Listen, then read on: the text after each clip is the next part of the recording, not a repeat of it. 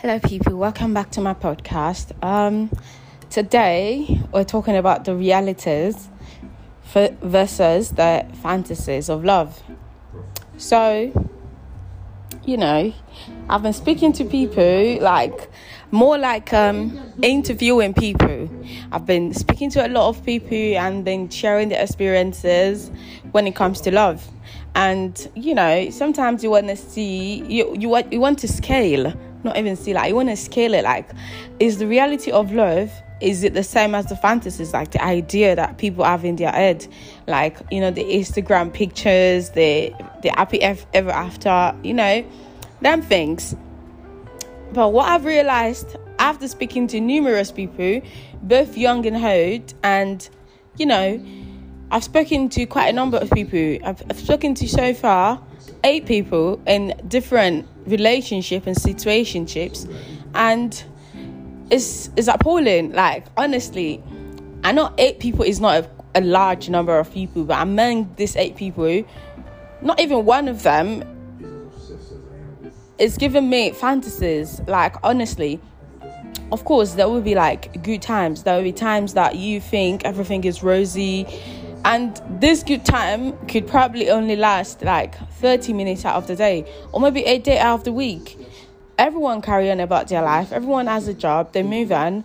And you see your lover or you communicate with your lover when you communicate with them. And most of the time based on um, the the discussions i've been having with people it um, um how am i gonna put it? It's it's kind of um is is both is a mixture of both because sometimes it's really really really good.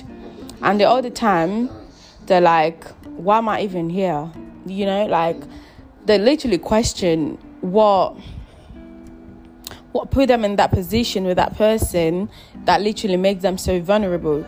And after speaking to so many people i see love really requires your vulnerability. Like if you're not ready to like stake it all, to risk it all, I don't think you're fully and you're fully ready for love or you're ready to commit to the definition of love.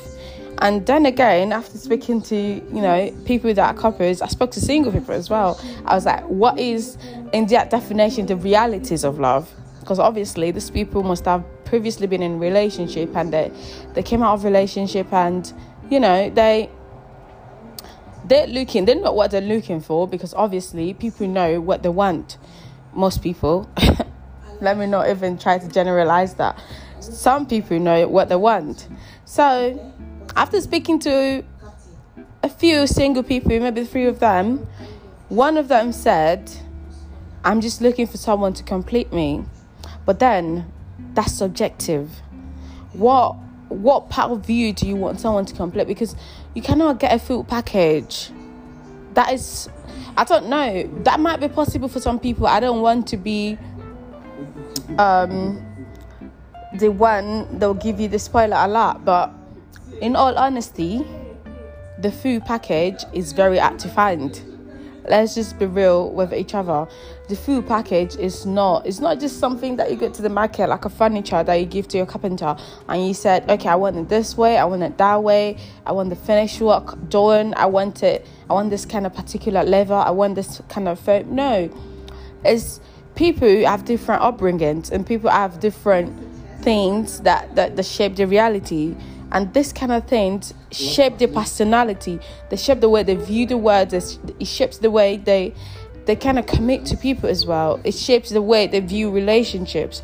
So you cannot find a food package. Finding a food package is almost impossible. So yeah and she said i want someone to complete me but then i said complete you in what way? In what sense? Like in what aspect of your life do you think you need to be completed? And why don't you be a finished package before you look for someone to just compliment you to be like this person is someone i commit to and i'm not expecting any responsibilities from them you know like do you love I have to be about give give and give giving and taking from each other? I don't know it's quite complicated.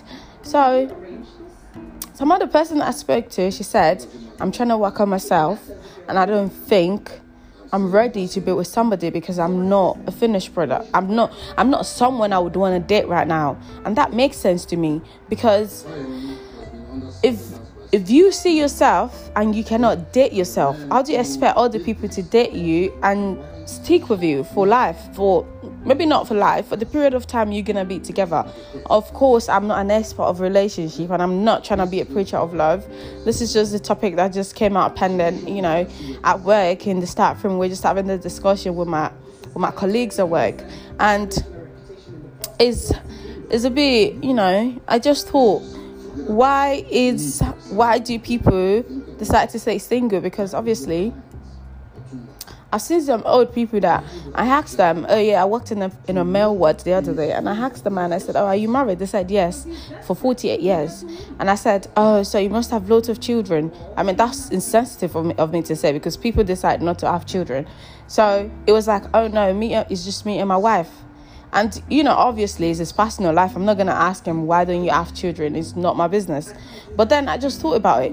You could be with your partner because you wanna be with your partner, not because this person you're with this person for the sole purpose of producing, recreating a life or continuation of um, generations. You could be with somebody purposely because you enjoy their company or because they add or because I want to say because they add to your life, but obviously that's the point I've made that you don't. There doesn't have to be a mutual benefit for you to say you want to be with somebody. You could be your own individual person, complete by yourself, and that person could be a finished product as well, and you come together to be something together. Obviously, that's a benefit, and I think it's very apt to say to be with somebody when you're not having some sort of um, payout I'm not gonna call it payout because that sounds a bit dodgy, but obviously you need to know you're getting something out of it. That is the main purpose, be in marriage, but then that's a benefit. But both for both of you, that's that's what is meant to come with being in a relationship. That is um, an agreement with your partner. That is the benefit that comes for both of you because both of you want this. It's not a personal thing that partner in a relationship want. So there is no equilibrium. So what I'm saying at the end of the day is love is very subjective. Your definition of love and my definition of love could be very different. And that's okay. I mean, that's life. People's definition is never the same, be it love, be it respect, be it anything. So is um it's a bit unconventional really because everyone has the com- definition, everyone has the convictions, everyone has the experiences of love, and that's fine. That's okay. I'm just saying, be yourself, who you are. Love is gonna be love at the end of the day, and it's going to it's gonna happen. Maybe, maybe no, I don't know. Maybe you're gonna find your right person. I don't know. Now, this moves me on to the next question: Do people actually get married for love or do people get married for the wedding day? You know, like the celebration, the glitter, and do people actually like genuinely want to spend the rest of their life with this person that they say they, they're married to? That is that is a bit controversial. Now, but going back to the partners, the, the couples. Well, I didn't speak to. I speak to one of the couples that I've spoken to most of them said to me they genuinely got married because they wanted their relationship to last. And I don't think people that got divorced want their relationship to end as well. I mean, no one would go into marriage with the hope that, oh yeah, it's gonna end. But obviously, this is this is my pessimist side coming out. Obviously, you need to know that this might be for everything or might not be because it's life life happens. And I don't want to say it's okay because that's a sad reality, but it is a reality. It could happen, and if you're lucky enough, it could not happen. So, when I asked them, they said, "Is is the commitment from both sides? Sometimes love is not enough because love does not last you for the rest of the time that you're going to spend together with this person. Love is is what brought you together. Love is what says, okay, yeah, we I like you, you like me, and then we grow in love. Love is that, and then some people say it comes and goes. Some days you're gonna feel like killing the person, the other days you're gonna feel like you cannot leave or take a breath breath without that person. So on those days that is raining heavily of disaster, I just think what keeps you going is the memories of love you have for that person is um is is their companionship because that is very important. I mean, you need to be compatible with whoever you want to get involved with because if you're not compatible with that person, why you together? You know, like you need compatibility plays a huge role for me. So yeah, no one i don't have anyone to bring on today. I know this is a bit last minute i'm saying this. So i've just decided to say i'm going to gather the interview of not not really interview the discussions about the people regarding love and regarding what really makes people last forever. At the end of the day it's nothing because they don't know either. They're just like it's life.